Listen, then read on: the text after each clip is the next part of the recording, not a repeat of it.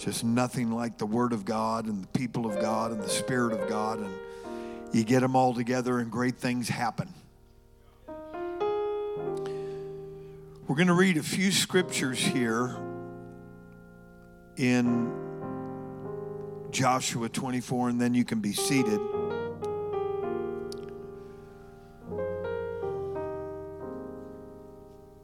going to start in verse one, Joshua twenty-four and verse one. And Joshua gathered all the tribes of Israel to Shechem and called for the Israels of the elders of Israel and for their heads and for their judges, for their officers, and they presented themselves before God.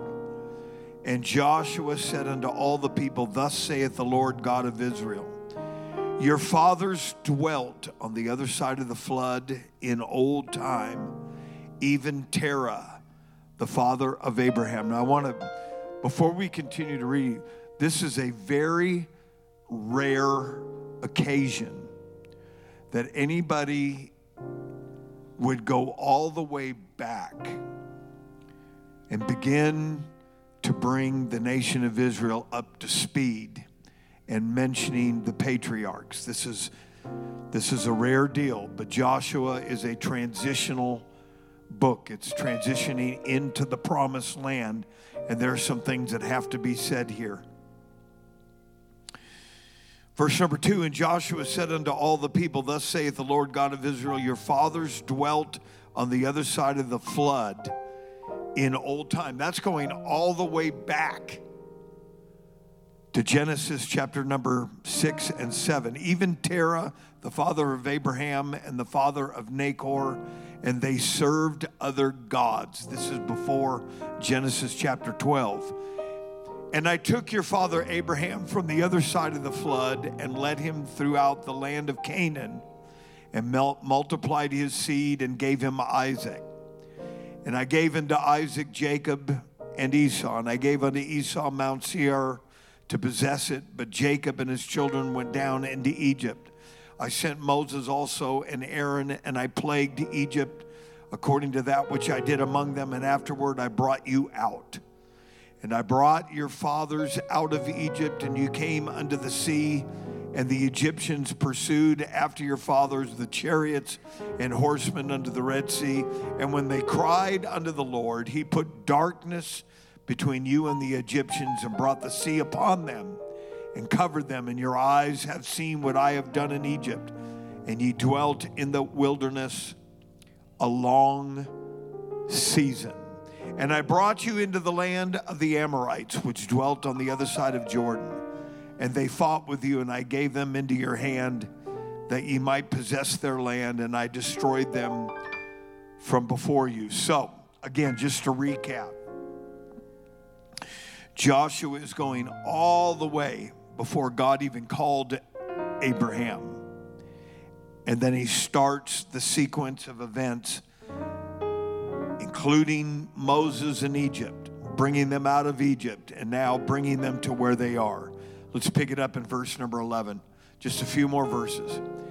And you went out over Jordan and came unto Jericho, and the men of Jericho fought against you, the Amorites and the Perizzites and the Canaanites and the Hittites and the Girgashites and the Hivites and the Jebusites, and I delivered them into your hand. And I sent the hornet before you, which drave them out from before you, even the two kings of the Amorites, but not with thy sword nor with thy bow. And I have given you a land for which ye did not labor, cities which you built not, and ye dwell in them. And of the vineyards and the olive yards, which ye planted not, do ye eat. Now, therefore, fear the Lord and serve him in sincerity. Interesting language here. Now, fear the Lord and serve him in sincerity and in truth. And put away the gods which your fathers served on the other side of the flood and in Egypt, and serve ye the Lord. If it, and if it seem evil unto you to serve the Lord, choose you this day whom you will serve, whether the gods which be your father, which your fathers served that were on the other side of the flood, or the gods of the Amorites, in whom land ye dwell. But as for me and my house, we will serve the Lord." And the people answered and said, "God forbid that we should forsake the Lord to serve other gods. For the Lord our God, he it is that brought us up and our fathers out of the land of Egypt, from the house of bondage, which did those great signs in our sight and preserved us in all the way wherein we went, and among all the people through whom we passed." And Joshua said, "But as for me and my house, we will serve the Lord." And that's what I want to talk about. As for me and my house. God, we love you. We praise you. Thank you for these that are here tonight. I wish everybody in Cornerstone was able to hear that. I hope they listen on SoundCloud. But we give you the praise and the glory. In the midst of this great journey, we give you the praise. We give you the glory. We ask you, let the word of God be a blessing to every life in Jesus' name. And everybody said amen. You may be seated.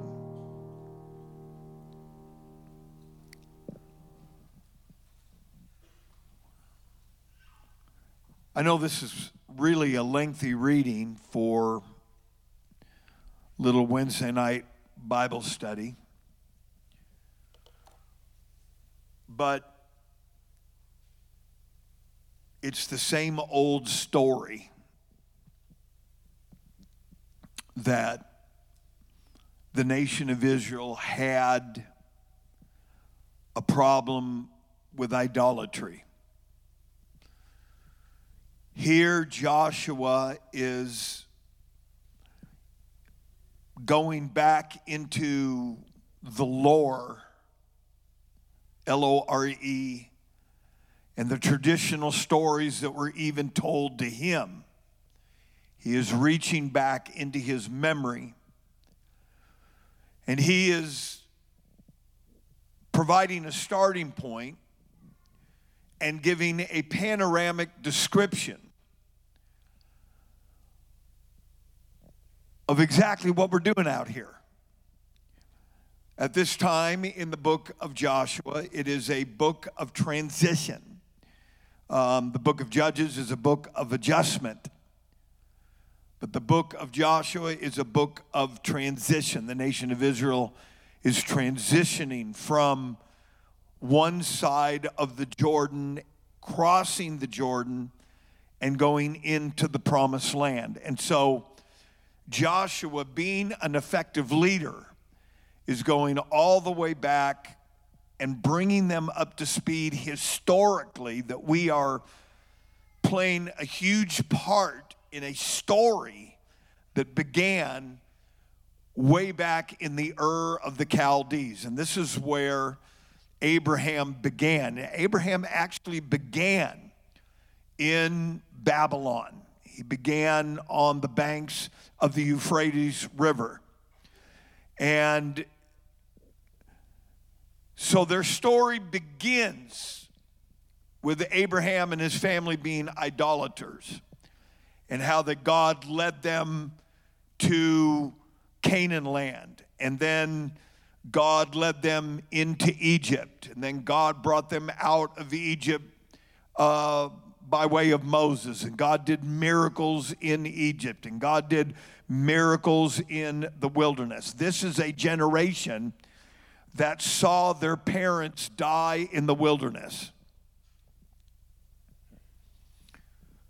This is a generation that was, they were just children when some of them left Egypt. Some of them were born, of course, during um, the Exodus and through the journey in um, the wilderness. But the majority of them remembered, and God is addressing that. And God is saying that you are here, you are part of this incredible panoramic journey in which now you are dwelling in houses you did not build. You're dwelling in cities you did not construct. You are, uh, domestication has already taken place. Somebody has planted gardens and planted um, all kinds of all kinds of fruit and all kinds of situations, and beasts of burdens have already been domesticated, and the nation of Israel has assumed this place.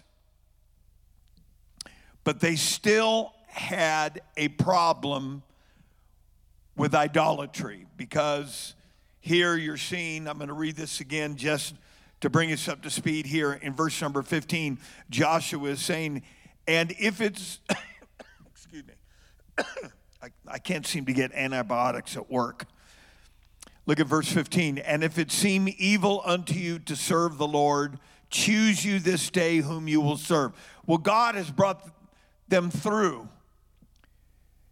and they are a part of this incredible history, but now they're being given a choice because God has brought it to the place where you're going to have to decide what you want to do, even though you're the recipient of promises and prophecies that were made to previous generations. You are going to have to make up your mind and determine who you're going to serve.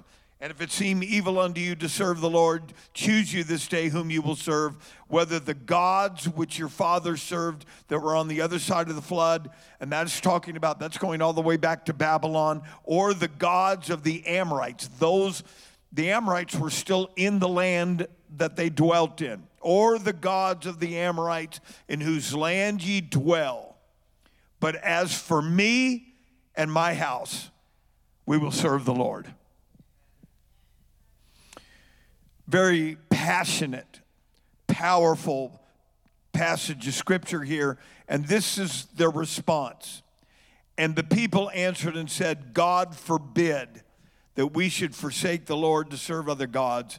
For the Lord our God, he it is that brought us up and our fathers out of the land of Egypt from the house of bondage, and we and who did great signs in our sight and preserved us in all the way wherein we went. Okay. This is an amazing, not just because it involves an incredible history lesson, but it's because this is a reminder that now, for all intended purposes, this is a fresh start. This is fresh geography. This is a fresh land. This is, you are now the recipients of the prophecies and the promises that were given, beginning with Father Abraham. And now you're here. And we have to get some things straight. Your families are going to have to serve God. Now, when you, whenever you see this phraseology, where Joshua said, as for me and my house. That word house means a lot more than just a dwelling place, but is literally talking about a family. Where a family dwells, where a family lives. And so now we have just come into the promised land. It's a fresh start. We got houses. We've got cattle, we've got grapes, we've got all this. Your household has got to live for God. That's what this is about right here. There are several references that Joshua makes to idolatry. He even mentions, this is one of the very first time, very rare glimpse that you're seeing that Abraham was an idolater. It says this in this passage of scripture. Abraham was an idolater when God called him out of that. And I believe that God really facilitated and began to cultivate a relationship to Abram, even though we don't have any scripture that reflects that. We know that there must have been some kind of a relationship established because Abram was willing to leave it all and to pursue this God of promises. He talks about the idolatry of Abraham. Then he talks about the idolatry that was in Egypt. And now he's talking about the idolatry and the false gods that existed in the land that they now dwell. Make no mistake about it, even though they were living in the promised land, right outside the perimeter of, of all of these areas, these geographical areas that were broken down according to the tribes, just on the border. Make no mistake about it, the ravenous enemy was there. And you have to understand that these false deities were fallen angels. Whether it was Molech, whether it was Ashtaroth, whether it was Dagon, whether it was Baal, these were fallen angels that assumed these deities. And so it was more than just like Achan having a wedge of gold and a Babylonian garment in his tent. To be an idolater in that day was to actually mean that you were worshiping or serving actually a fallen angel that had assumed a deity. And God wasn't going to have it and shouldn't have to put up with it, because there is only one God. There is only one Lord. There is only one doctrine. There is only one gospel. There is only one Savior. God demanded that you serve the living God. And I'm not going to I'm not going to give a, an exegesis of, of all this, but not only does Joshua talk about the fact that there was idolatry sprinkled throughout the past in this, in this incredible unfolding, this panoramic view, but God was working. None of these other deities did anything. They had no power. There's only one God that holds all power.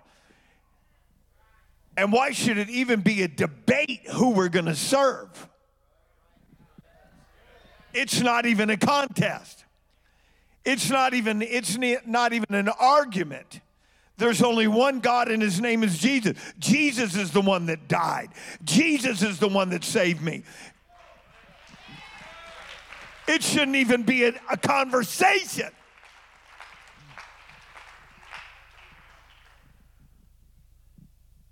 And finally, as a commentary on this passage of Scripture, the nation of Israel still had not fully embraced. And I mean, I know that there were some, but keep in mind that there were only two of the spies that believed that God could do it. There was a huge population of the nation of Israel that still was easily persuadable to serve idols, even after the miracles, even after water being turned to blood, even after a plague of frogs and lice and flies, even after the death of the firstborn boys of the of of Egypt, even after a pillar of fire and a cloud by day, even after splitting the Red Sea, even after destroying Pharaoh's armies, even after water out of a rock, even after quail from an eastern wind. Come on, somebody. I'm trying to show you that human beings, I don't care where you are, what time you are, they're fickle. They, they, they go with the wind. This incredible passage of Scripture proves it. It doesn't matter what God did. And so now we have finally come in after God meticulously, meticulously gave prophecy and promise. And now the nation of Israel is placed under the direction by God. It came to the place where the leader had to give them a choice. who are you going to serve?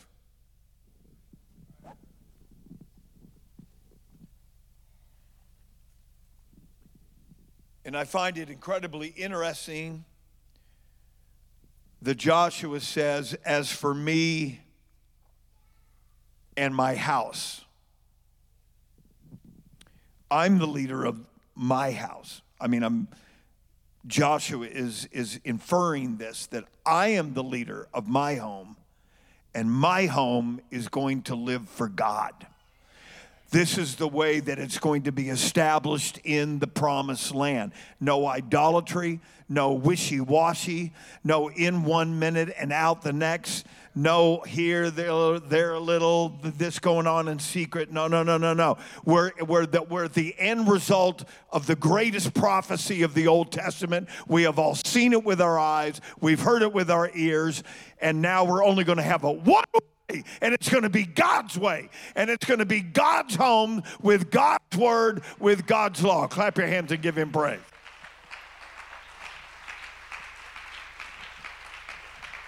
I find this, I find this passage of Scripture staggering in, in its breadth and its revealing.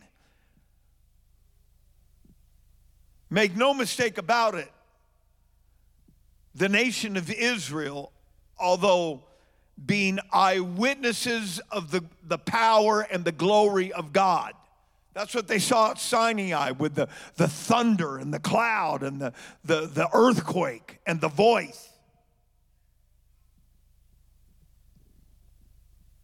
Why was it so hard to extricate them from idolatry? What is it about the draw of idolatry? I only have one answer. The draw of idolatry is this: everybody else is doing it.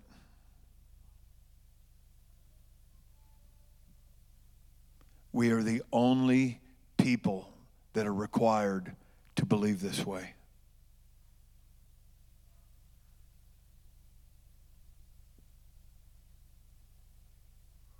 It was a constant struggle with the nation of Israel. God's dream, God's dream was never fully realized by the nation of Israel because they were so fickle.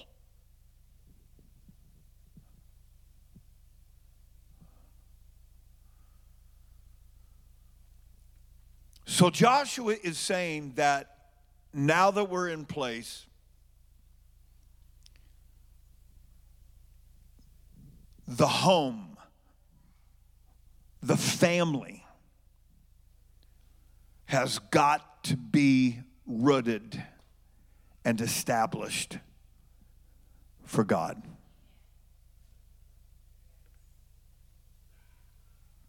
There's no other way that you can interpret this passage of Scripture. Home life, what takes place within the walls. And I will tell you, as, as a pastor in the twenty-first century, I am concerned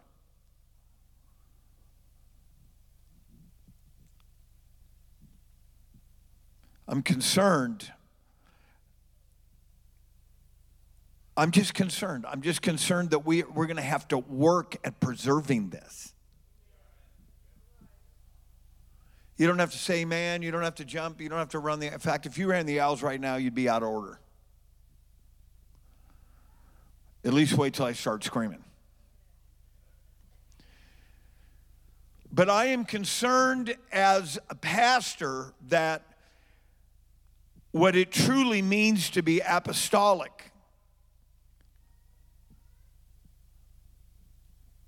is becoming a fight. And again, I know I'm being redundant, so I apologize in advance. Thank you for your patience with me. But this had to be nailed down in the promised land before we go another day, before we take another step, before we see another miracle, before we get another word from God. And, and Joshua didn't rake them over the coals and say, oh, that nasty, that nasty leader browbeating us again. He said, choose. Choose. Don't sit there and act like you're just a mannequin going through the motions. Choose. Exercise your will. Exercise your mind. Exercise your heart. Exercise your faith. Put it all together. Make up your mind. But we're going to have to have it one way or another. Are you getting this? Now, I'm just the messenger, ladies and gentlemen. I'm just reading you the Word of God. But you are getting a very accurate rendering of what's taking place in the history of the nation of Israel, where here they are. They're, these guys have wandered their entire lives, and now they're being given the choice. He said, choose this day who you're going to serve, either the gods or the Amorites, in whose nation ye dwell.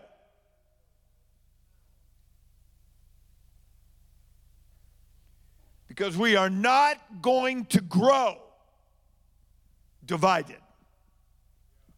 We are not going to be blessed if we're tainted. We are not going to be whole if we're divided. And so just, just choose. That is exactly what I'm getting from Joshua here. Is he said, choose you this day, because we're not going to have it where it's either way or another day. And so the nation of Israel responds in the affirmative. They said, there's no way. I love this response by them, and this is how it should be. And the people answered and said, God forbid that we should forsake the Lord to serve other gods. For the Lord our God, he it is that brought us up and our fathers out of the land of Egypt from the house of bondage. Let's clap our hands and give God praise. It's not even a contest. The nation of Israel, they, they responded correctly. They responded correctly by saying, there is no way. Only one God brought us out of Egypt. Only one God could have done this. We know who we are according to the panorama of prophetical history. Abraham, Isaac, and Jacob, and now us. And so they answered in the affirmative. And I think that's amazing. And that's the answer that we should have tonight in Jesus' name. But it all begins at home, doesn't it? It really does begin at home. You know, respect is something that begins at home.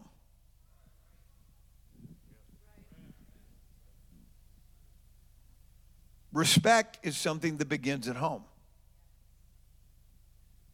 Doesn't it?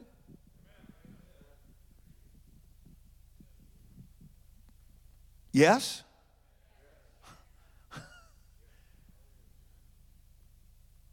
Honor is something that begins at home. This is what I'm, this is what I'm talking about. Respect and honor and value and the loving of truth, the value of God, that begins at home. Now, if you just, if you're brand new to this, you can, you can say, well, Pastor, because that's where I'm at. You can say, well, Pastor, I wasn't raised that way. I understand that. And now that's the church's responsibility to not just tell you about it, but to manifest that in your presence. So when you come over to my house, you're not going to see a bunch of disorder and confusion and feel a bunch of worldly spirits and have a bunch of a bunch of junk in the shadows. It should be peace. It should be order. It should be respect. Come on, somebody. It should be respect. It should be honor. It should be yes. It should be no, or yes, ma'am, no, ma'am, yes, sir. Come on, somebody, help me out tonight. We're not, we're not going to lose this stuff without a fight. We're not about to lose this for a bunch of sloppiness. And when you comb through the weeds, there's some other stuff going on. And that's why Joshua, he saw it. He saw that the nation, okay, we're in the promise. We're experiencing the blessings. We're, we're, we've got generations of prophecy behind us. We're finally here. But he could see that the people were being influenced by what was around them. Instead of looking inward, they were looking outward. And they were looking at the gods of the Amorites. And they were, and finally the leader just says, you know what? Make up your mind what you're going to do. And I'm glad that they answered in the affirmative. And I believe tonight that this church is healthy enough to say, you know what? There is no way that we are going to go running with the devil. There is no way that the spirit that is destroying people's lives, there is a spirit of insanity that is outside these four walls. I'm glad that there's peace here. I'm glad there's order here instead of chaos and confusion. Come on, clap your hands and give God the praise. Somebody had to fight for that, and someone's going to have to continue to fight for that. That stuff is not automatic. There's people sitting here tonight to know that it's too much of a fight to get it there. And once you ever do get it there, you can never let it slide back.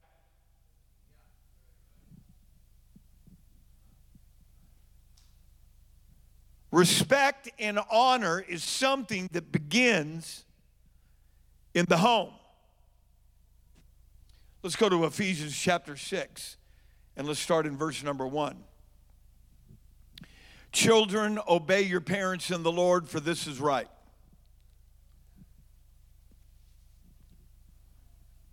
That should start at home.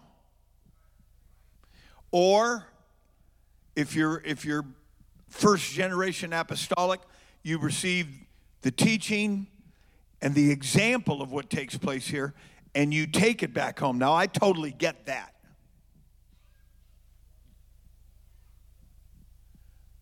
But I want to tell you where the apostolic, and you can have big public meetings, you can have thousands of people in an auditorium, you can have the best music, everything. I,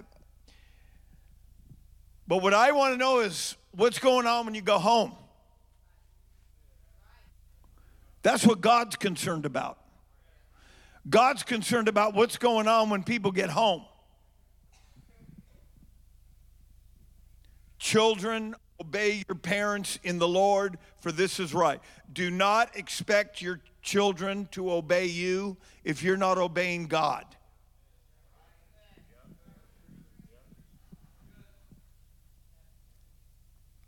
This is so reasonable.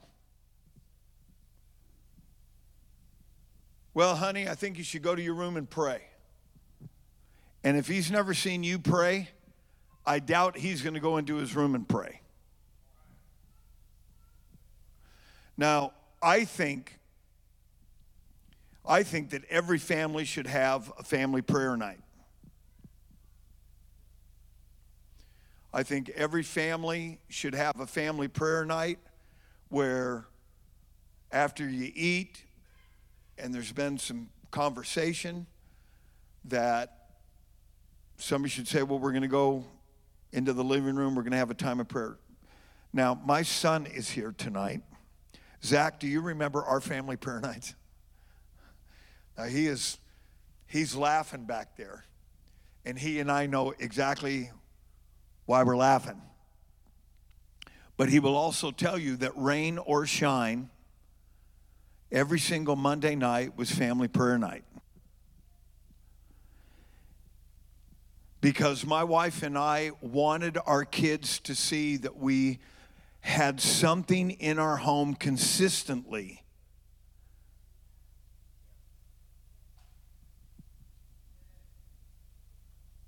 consistently Consistently. Now, I've got a few memories where we had to separate the kids. Zach, you go over here. Ari, you sit over here. Mom, he's looking at me. We just keep praying. Dad, Zach threw a pillow at me. We just keep praying.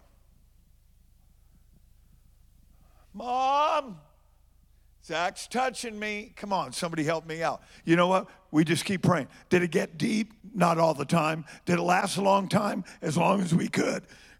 But we wanted our children to know, bless God, God is in control in this house. Whether he is bothering you or not, you are not going to stop us from praying. I recommend everything. You say, Pastor, we don't know what we're doing. We don't know. Listen to the man of God tonight. Have one night where you have a family prayer night for one hour.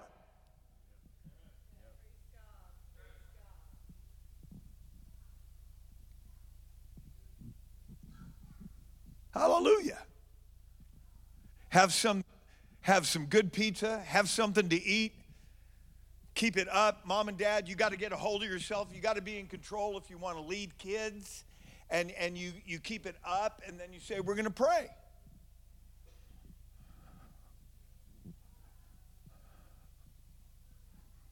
Mom. Zach's pulling the dog's ears. I heard it all. But you know what? My wife and I, we just kept on praying. We just kept on praying. We just kept on praying. And and and tonight, my kids know. We had family prayer night every night. I'm not going to let this thing go. I'm not going to let what this generation fought for and this generation to sacrifice and bring to the twenty-first century. And all of a sudden, we got so much worldliness and so much idolatry that we're not going to hang on to being apostolic. This thing is worth fighting for. This thing is worth praying for. This thing is worth sacrificing for.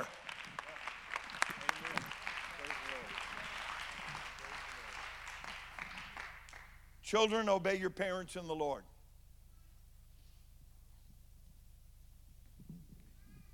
I am not going to tell you how to discipline your kids. But there's a big difference between discipline and abuse.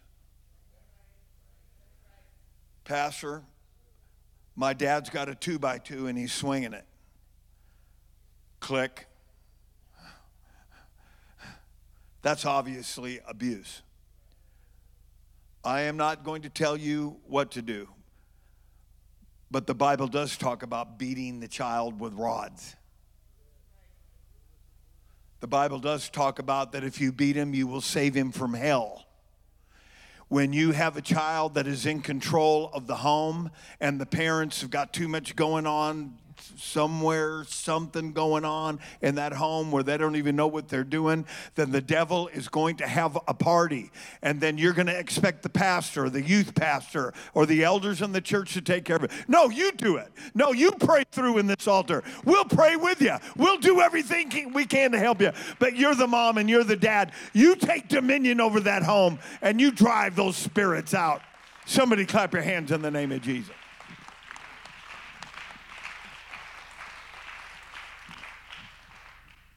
Pastor, I don't like this. This is negative. Does everything have to be run around in circles for us to think that we're having church? In fact, that is a bunch of nonsense if you don't have teaching. It's not, it's not running that builds a church. It's you taking the Word of God, putting it in your heart, putting it into practice in your home, having a godly home, having a godly... And then you can run and jump and shout, and every devil's going to have to back down. I'm serving notice. You're going to have to choose if you want to have a godly home or not.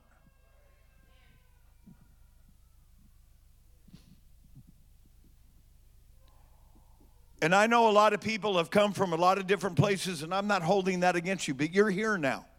And it's disingenuous to sit in a church where you don't agree with the teaching. This is not the only apostolic church in town. It is in Liberty Lake. It's about the only church in Liberty Lake. But if you're going to be in this church, you're going to have a godly home. You're not going to have some secret little deal going on when nobody's looking and have some kind of secret sin going on. And and and and you better pray you don't have children until those demons are already cast out and you've already won those battles. And now it's on the Lord's side. As for me and my house, we are going to raise children. We're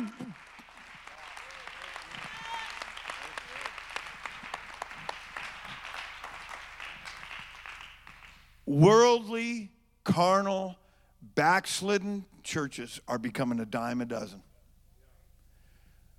Where we're Pentecost in name only, and we're Pentecost when we go to church.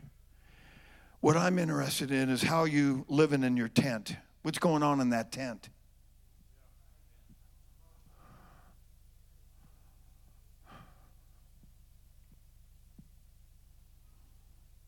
You can do this. The nation of Israel was given the choice, and they gave a resounding answer. There's only one God, and we're going to do this God's way. Let's lift our hands and give him praise.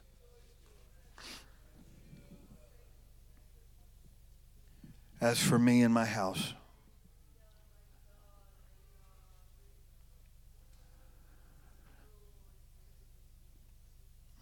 Pastor, we're having problems with our kids. I understand.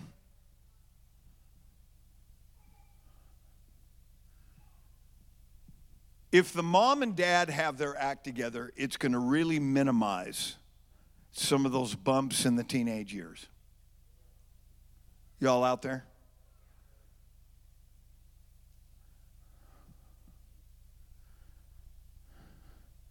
If you have a mom and dad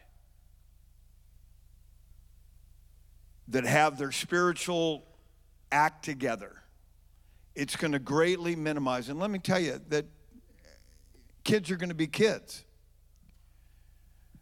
But this is why you're in the altar praying with them. This is why you're working with them in Bible quizzing. Because you know in the back of your mind, I'm trying to get this on God's side. I'm not going to wait till he's sixteen demanding an iPhone, and all of a sudden I'm going to have to pray and fast and stay up all night because I don't know what he's looking at. You should be doing this kind of stuff way in advance. That's why this church, this church, we have a Sunday school program. We have Bible quizzing. Don't turn your nose up at it. This is for you.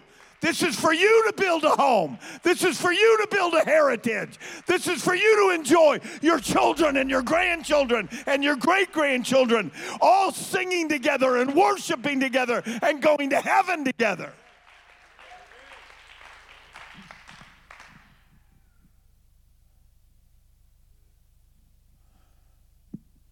Let's go back to Ephesians chapter one. Children, obey your parents in the Lord, for this is right. End of story.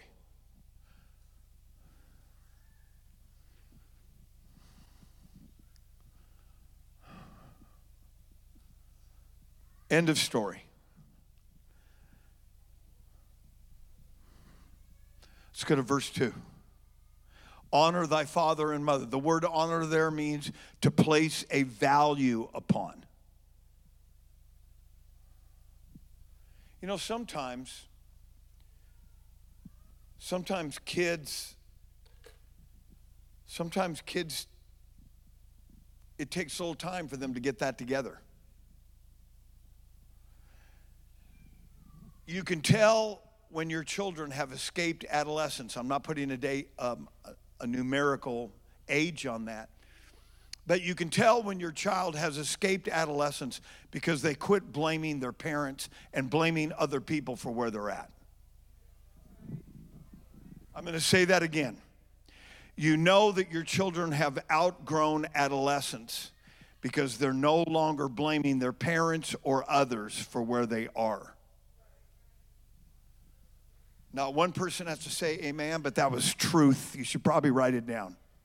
Because there's still there's I, I I know that there's some there's some adults physically, biologically, an adult that still don't have all those dots connected. Like you you need to get it connected and realize I'm the one that made those choices. I'm the one that wasn't that didn't want to pray. I'm the one that didn't want to be faithful. You know, God's not mocked. You're going to reap what you sowed. Quit putting the blame on everybody else. Just say, thank God for a prayer room. Thank God for a church that wants to worship God. Thank God for a pastor that wants revival. Thank God for people that really want this.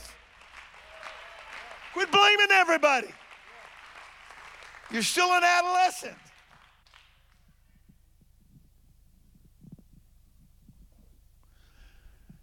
And then there's Andrew and Ryan. Andrew the Magnificent. You know, I'm really proud of you guys. You guys are really coming on. I feel it in my spirit. And Andrew's got a girlfriend. Um, she's about to move here. I'll stop there. He's getting embarrassed. But no, I wanted to say publicly, I, I can tell when people are getting traction. And I want to tell you, traction is worth celebrating over, because once people get traction and they and they see that people that they admire are taking note, then they'll just keep going higher. Devil, you can't stop them. The world, you can't stop them. Their past, their guilt, the shame, whatever. It, the, the monsters in the closet, it can't stop them. Clap your hands and give God the praise. This church is all about seeing people move up and move on and get the victory.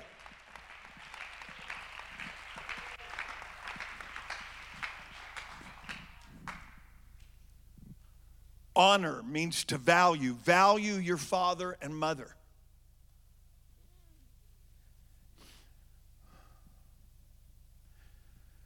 When you finally get to the place of realizing, you know what? Thank God my mom and dad were faithful. Might not have had a lot of stuff. Might not have always got what I wanted when I wanted it. But my mom and dad had the right priorities. I want you to lift your hands right now. There are some of you that are sitting here tonight as a result of your mom and dad having the right priorities and making sure that you were in the house of God. Ladies and gentlemen, that is a huge, huge, huge factor. Come on, let's praise God. Let's thank Him for parents that had the right value system. They knew what was right.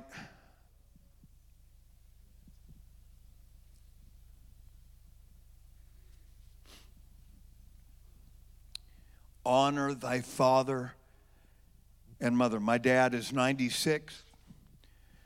When he was about ninety, I asked my dad to come and live with me.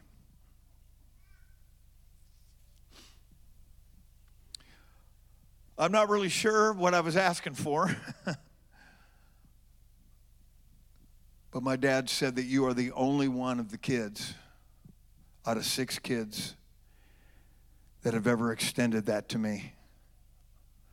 I told my dad, I want you to move to Spokane and let me take care of you. My dad and I, for many years, didn't even speak. When we did, I think he hated me. But he thought I hated him, so I drug our family name through the mud and did a bunch of things that I deeply regret. Son of the blood tonight. But I wouldn't be here without my dad. And I'm going to love him even if he doesn't understand the kind of love I got for him.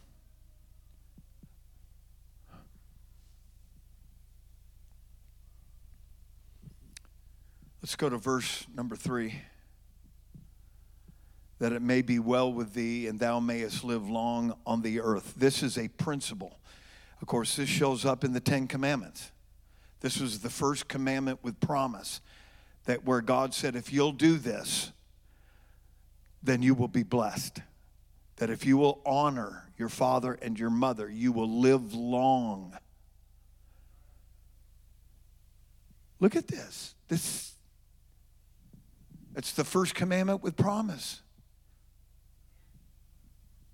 Now, sometimes love has to begin in the church, because there's not there's there's other stuff going on. I understand, coming from broken homes, blended homes, whatever. So the love has to start somewhere.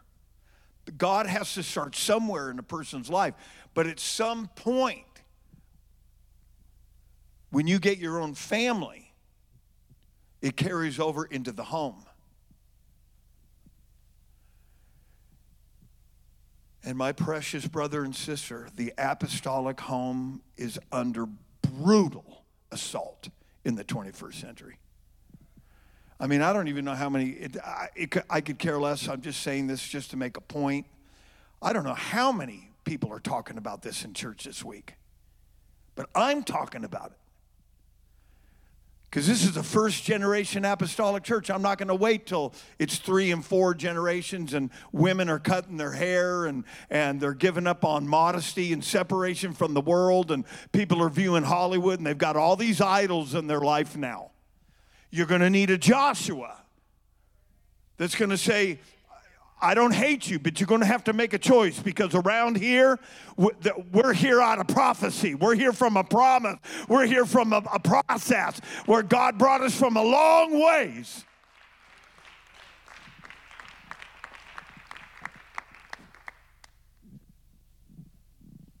Go to that scripture. I'm coming down the home stretch. I'm trying to be careful of the clock. I could preach this all night. But I try to be a good pastor. But being a good pastor is not making you comfortable. Being a good pastor is somebody that loves God first and understands the value of your eternal participation. That is my first responsibility, which is why I send text messages. Where were you tonight? Honey, don't answer the phone till tomorrow.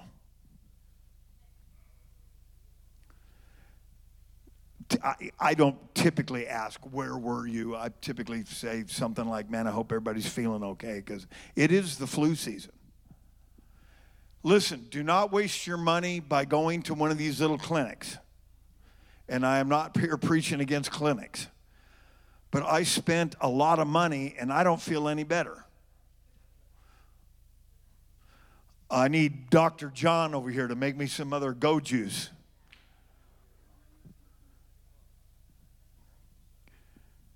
Man, after I drank that, I could take a lap. What is that in there? Turmeric and ginger root? Oh. Oh. Ah. Apple cider vinegar. Ah!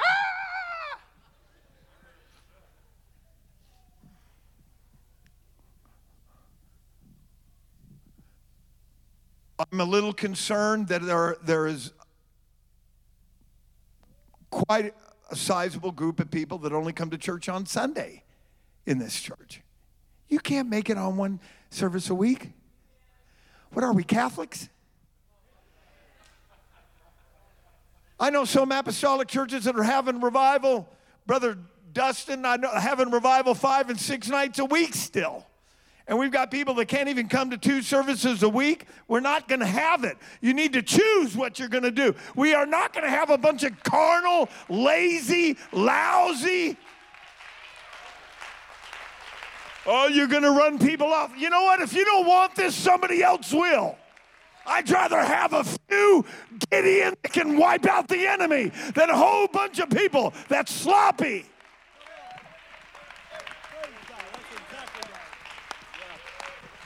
And I'm not against anybody, but I'm against an attitude and then just a sloppy, just, just lousy, sloppy.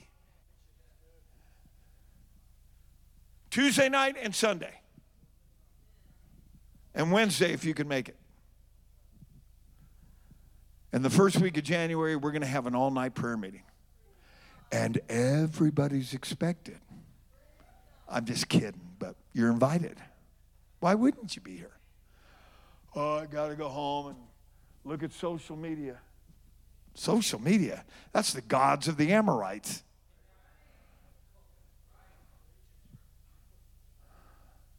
That's exactly what I'm talking about. Technology and the computer has invaded the apostolic home, and it got in before we could ever knew what even hit us. We did a great job of preaching against television, and now something even worse than television is upon us.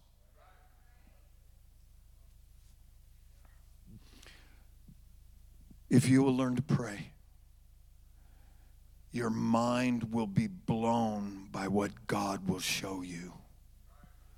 The God of the universe. How can that possibly compete? How can the world comp- compete with that?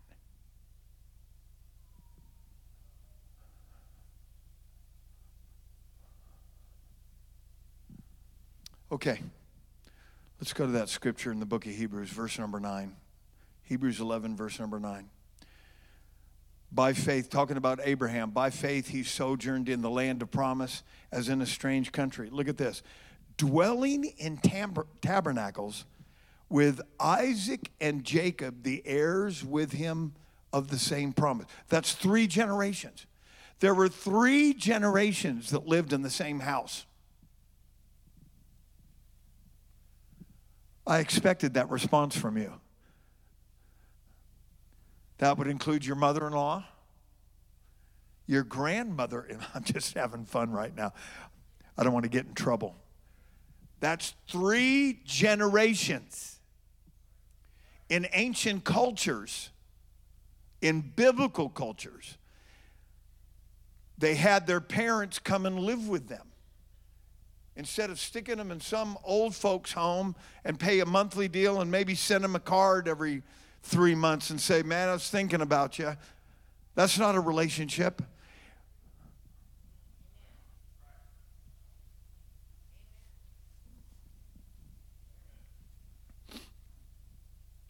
I told my kids, I told my wife, don't you dare stick me in an old folks' home.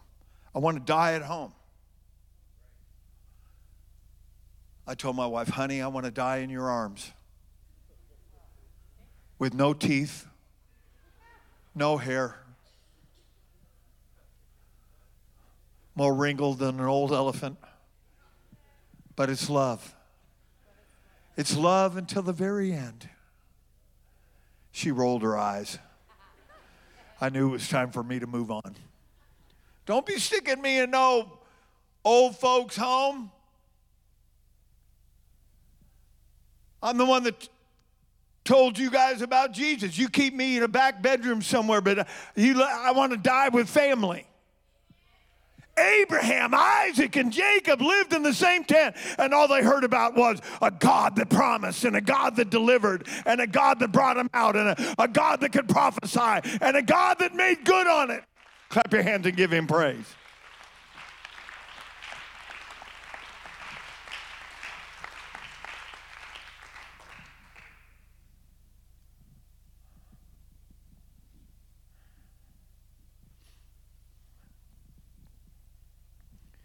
What do you think that household talked about?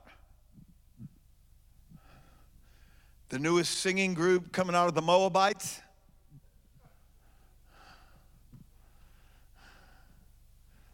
Some new fashion that was coming out of the Philistines?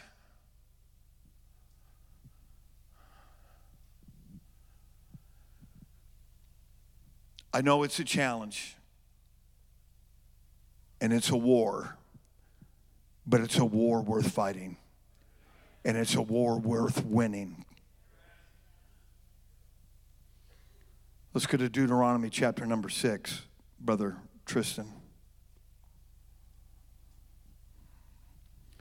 Look at verse number six. And these words which I command thee this day shall be in thine heart, and thou shalt teach them diligently unto thy children. Tell your children about the testimonies.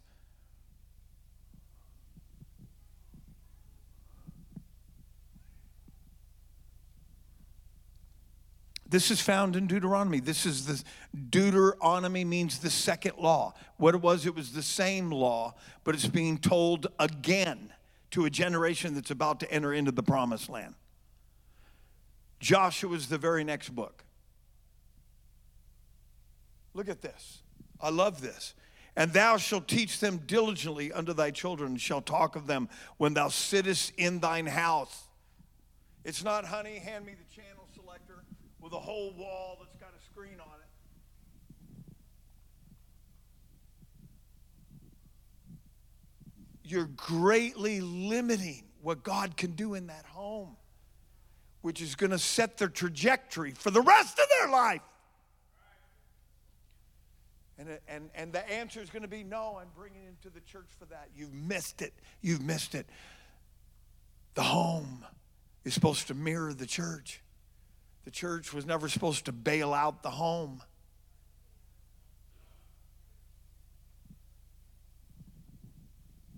Now, I was, I was not raised in a godly home. That's one of the reasons why I got involved in some of the stupid stuff. I'd be ashamed to tell you some of the shameful, stupid things that I got involved in. You want to know why?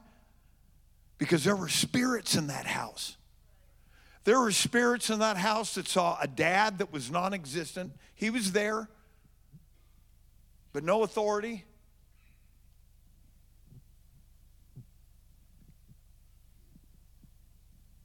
Now you got now you got families that won't will not even support the natural flow of gender.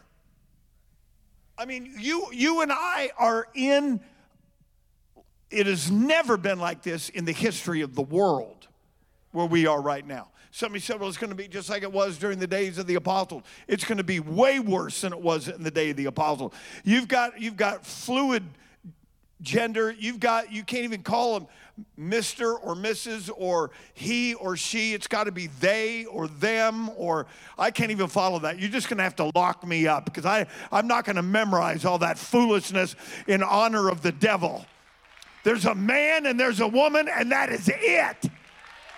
And as for me and my household, we are going to serve the Lord in the... And this thing will never go down because the gates of hell shall not prevail against the church of the living God. Stay in the church. Believe in the principles of the Word of God, and God will protect you. Clap your hands and give God the praise. We are the last remaining remnant of reality in the world.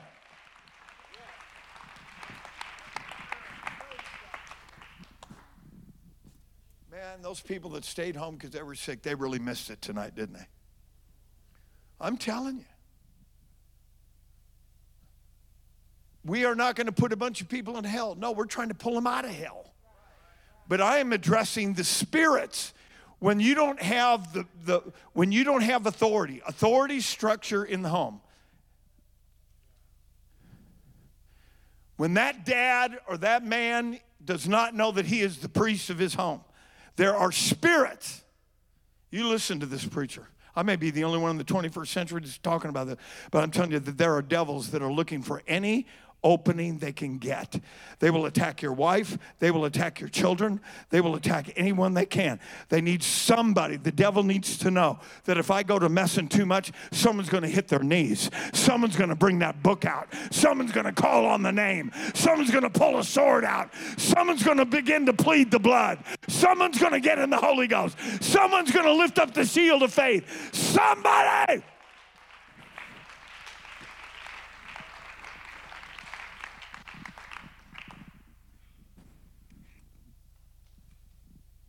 The absence of authority is chaos.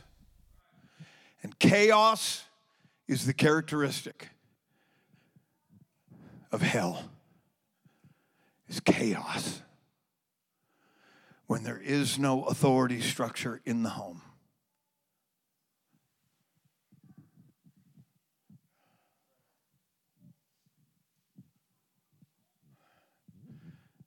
And I'm not talking about some kind of John Wayne mentality. All right, partner, I'm the boss around here. Now, just walk softly and carry a big Bible. Or if my wife was here, I'd say walk softly and carry a big hanky. When my wife pulls her hanky out, the devil is not within five hundred square miles of this place because he knows that when she hits her knees, things start happening. And that's exactly what happens when you start praying in your home. The devil is only going to go so far, but somebody in that home has got to say, no.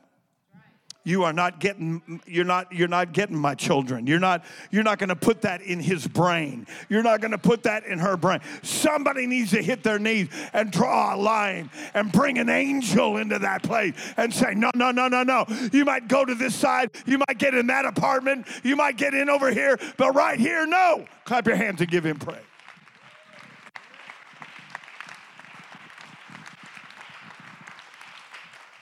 My wife came up with this. She wanted to start a class where young couples and younger first generation, anybody, I, I'm not anybody. My wife wanted to start a class about how to develop a godly home. No feeling, con- forget all that stuff. We don't have time for that. No, we're trying to help. But starting a godly home.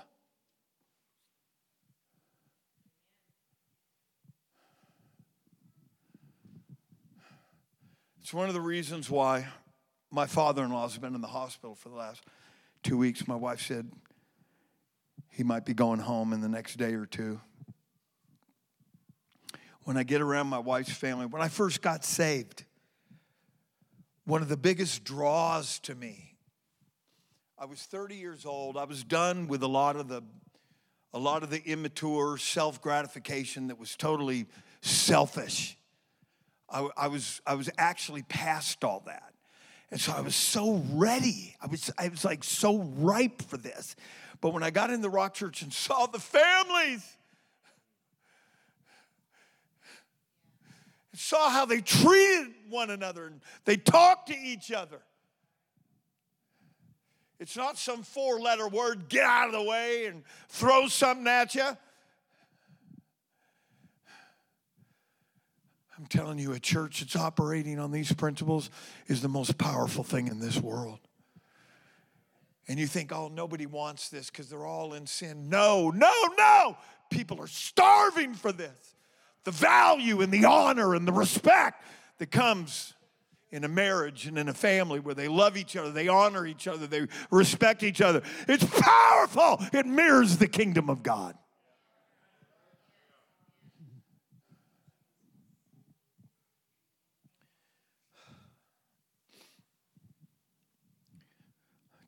Talk about the Word of God when you're sitting in your house. We have family night every once in a while. All the, the kids come over. They bring all the grandkids, and we have a big meal, and we sit around and we talk about the Word of God. Talk about what's going on.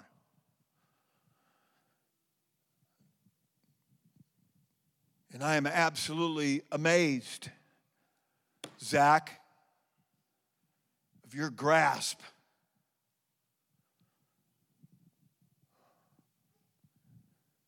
Those kids are listening, and they know. And don't think that just because you're the mom and dad that they don't have a voice. You let those kids have a voice. I'm not talking about talking back. I'm not talking about smarting off. No.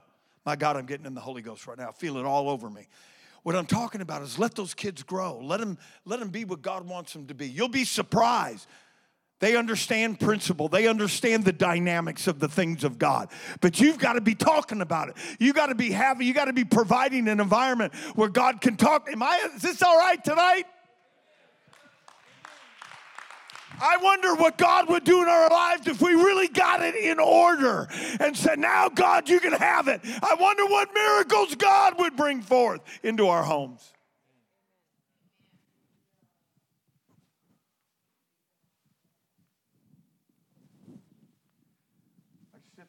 Elder, I listen to my kids talk and Jared talking and everybody's talking. They're talking about the things of God. And I sit back and go, Jesus!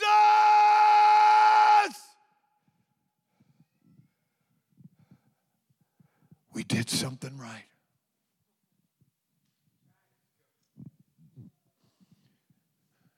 Not a big screen blasting off some worldly music video, not somebody on their computer, not even somebody on their cell phone. When we when we get to talking, and you can feel the Spirit is, is at work in our family, they're not even looking at their iPhones. For the very first time probably that day, some people aren't looking at their iPhones because we're caught up in this. It's like a family thing. It's like God's doing it. It's like a God thing. Somebody help me out tonight. I'm going to tell you it's worth everything. You, you might be sitting here tonight feeling condemned because you didn't do everything right. Start now. Start tonight. Start now. Start tonight. Influence it now. Start it. Make up your mind. This is going to be a house that lives for God. It's going to have prayer in it. It's going to have angels in it. It's never too late. And my God, if you got children still at home, you shouldn't have to be told. With the spirits in this world, this is why I'm concerned about families that just once a week, what's going on the other six nights? What are the gods of the of Molech? and the Amorite and the Amalekite. What could possibly be greater and more powerful and more captivating, more stupendous, more glorious than what God is doing in his church?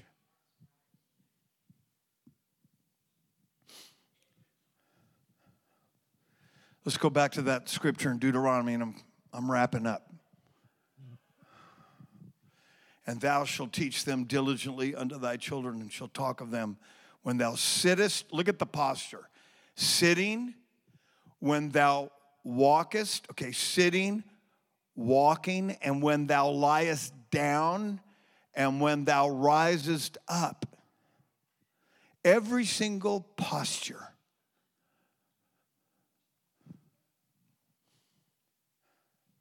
And thou shalt bind them for a sign upon thine hand. That's the phylactery.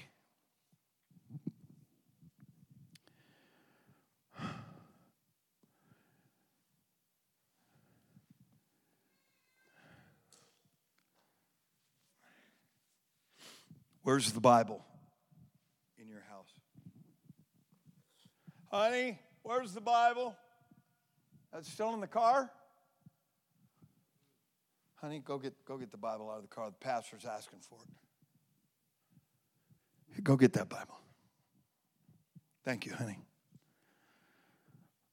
Open it up. Put an open Bible in this room. Put an open Bible in this room. Put an open Bible in this room. Put an open Bible in the bedroom. Put an open Bible in his room. Put an open Bible in her room. Let's stand.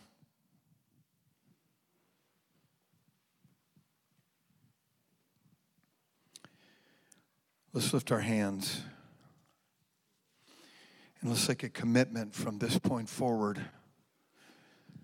Maybe we've been doing good, but there's a few areas we can tighten up. Let's just commit tonight. As for me, I'm getting rid of all the dirty stuff.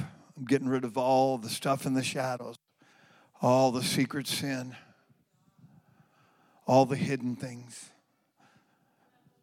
I'm going to be transparent. To God, I'm going to give it all to God. I'm going to give it all to God. It's one of the reasons why some of us are struggling is because we're putting it way out there, some big panoramic deal. No, just second by second. I'm going to live for God this second, and then the next second, and then the next second, and then the next minute, and then the next hour. Because Satan has become so used to distracting me. You watch and see how many thoughts, like darts, the Bible calls them fiery darts, you have to start absolutely, wow, I didn't know it was this bad. Yeah, but establish it. Push that line of demarcation out. Get them outside the living room. Get them outside the garage. Go to the neighbors. Go across the street. Go anywhere, but you ain't coming in here. Let's lift our hands. Let's make a commitment tonight. You're going to reap what you sow. God's not going to be mocked. But tonight we can change it. We can turn it around. God will help us. The Spirit of God within us will help us by the authority of the name of Jesus. I love you, God. God's done the work. God's done it all. God's done it all. God's done it all.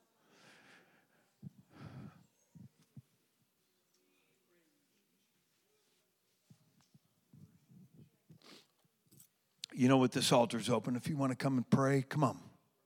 You're welcome to come and pray right now. It's a great time for somebody to pray.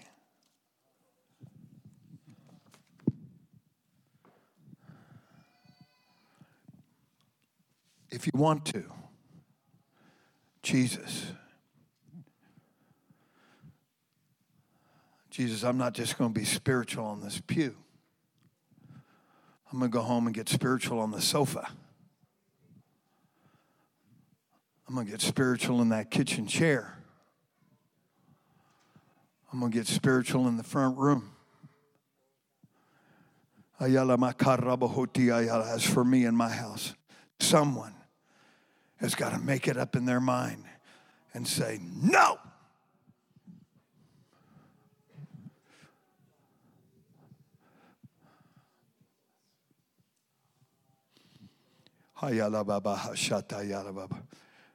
Watch and see what God will do. Come on, let's pray. Father, I love you. Bless these people tonight, God. Bless these people tonight, God. In the name of Jesus. This home belongs to Jesus. I wouldn't even be here without Jesus. Wouldn't be breathing without Jesus. Wouldn't have a job to afford this stuff without Jesus. This home belongs to him. The food, everything. Thank you, Jesus. I praise your name. I give you glory. I give you praise. If you're sitting out there somewhere, you need to pray. Devil, you ain't getting my husband. You ain't getting my wife. Does anybody pray that way anymore? Feeling like the Lone Ranger up here. You can't have my wife. You can't have my kids. You can't have my grandkids. Does anybody pray that way?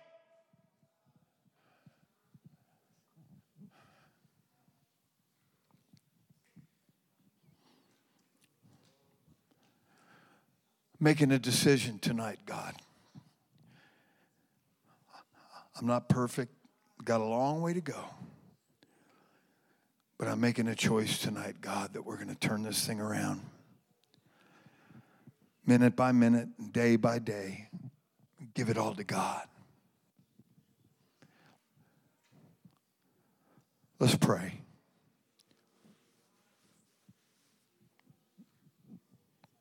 Thank you, Jesus.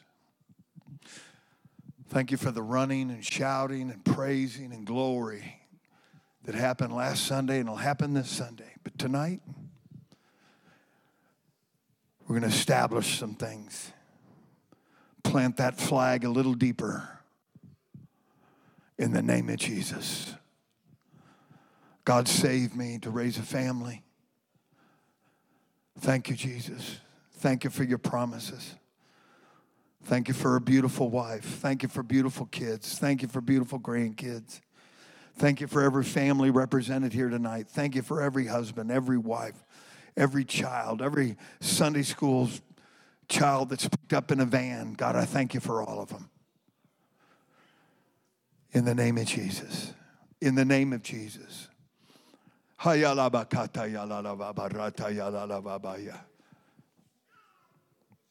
Thank you, Jesus. I praise your name.